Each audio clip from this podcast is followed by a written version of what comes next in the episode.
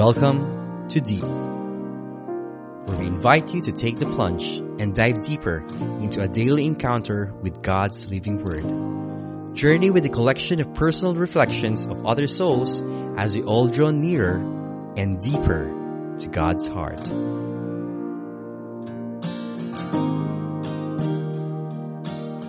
Hi everyone, my name is Burns Oak Assi. I used to be an anti-Catholic Protestant and I'm so happy to be joining you in this episode of Deep where we will be discovering the meaning of the Mass readings for today in our lives.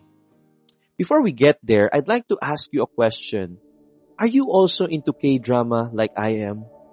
One of the things that I really love about Korean culture is the way their dramas unfold these are not u- usual stories that we would normally see in our television series here in the Philippines, or what we call the teleseries. And what makes this very, what makes these Korean dramas very special is the way the storyline was plotted. It has a lot of plot twists, a lot of echoes. If you're already watching episode 12, you will hear echoes of things or dialogue, or you would see rep- repetitions of the scenes that you have witnessed in the previous episodes. And you know, Korean writers and directors have this way of weaving the entire storyline as a beautiful masterpiece. And that was just so awesome. I don't want to geek out on K-dramas on this particular reflection, but I'd like to propose to you guys that K-dramas are very much similar to the salvation history of God's people. Because God is the greatest screenwriter, the greatest director of the best story that was ever written in the history of mankind, and that is the Bible.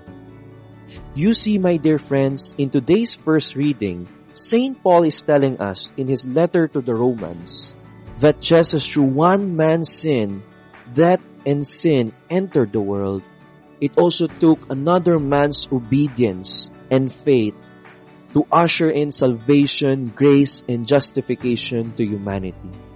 Isn't it beautiful that there is this great juxtaposition of two men, two great figures in our biblical salvation history?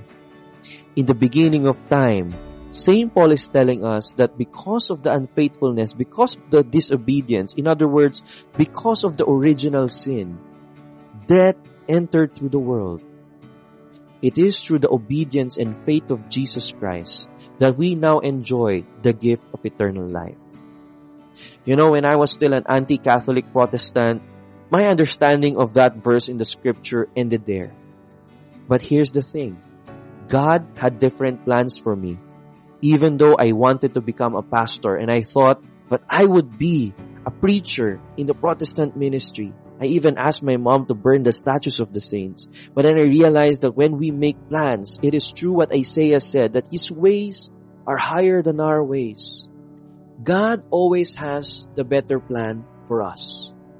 And so when I went back to the church, I started learning about this very, very interesting field in theology called typology. I don't wish to give an exhaustive Bible study in this reflection, but I would just like to propose to you that the Bible is full of typologies better than the plot twists and the parallelisms and the echoes that you would be seeing and hearing in a K-drama because God is the author of our salvation story. And in this particular reading, one might say that the story ends with Adam being compared to Jesus. But where is Eve? When I was studying the scriptures during my early years as a new Catholic, a new born again Catholic, I came across about the idea of Jesus being the new Adam and Mary being the new Eve. You see, my dear friends, that because of Eve's disobedience and loss of trust in God the Father, Adam also sinned. And in the New Testament, we see another drama unfolding. A woman had to decide whether she will obey God or she would want to follow her will. Thankfully, that woman, ordained by God to be the mother of our Savior Jesus Christ, did not waver in her faith in God and told the angel Gabriel, Let it be done unto me according to thy word. Just as Jesus has undone the errors and mistakes and sins of Adam, so too we could say that just as Eve disobeyed God, Mary obeyed him. What a wonderful parallelism. You see, my dear friends, the errors and mistakes of Eva has been turned around by an Ave Maria. But we are not yet ending there.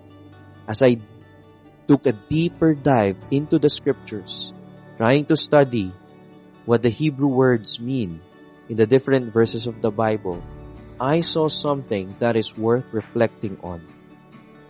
In Genesis chapter 2, verse 15, we read here that the Lord God took the man, Adam, and put him in the Garden of Eden to till and keep it.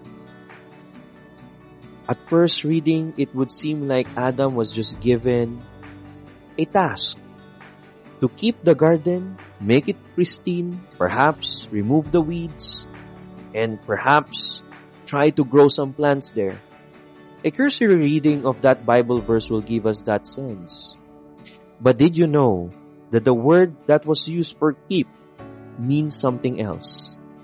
In Hebrew, it means shamar. And that is not just simply keeping it by removing weeds, but it's to defend it against dangers, to protect it against death and destruction. That was the deeper mission of Adam. And you know, when I was reflecting on this deeper meaning of tilling and keeping the garden, I look at myself in the mirror and ask myself, what do I do in my Adam moments? And what do I do to turn them into Jesus moments? My dear friends, every single day in our lives, we are faced with a choice. That is to follow God and obtain for us the gift of salvation or to follow our will, to falter, and to be far away from Him. The reading of today's Mass is a reminder that we are still living in this K-drama of salvation, in this very wonderful story that is unfolding before our eyes, where God is the director, where God is the screenwriter, and we are the actors. Every single day, we are given a choice. Will we be like Adam, whose sin led the world to its destruction?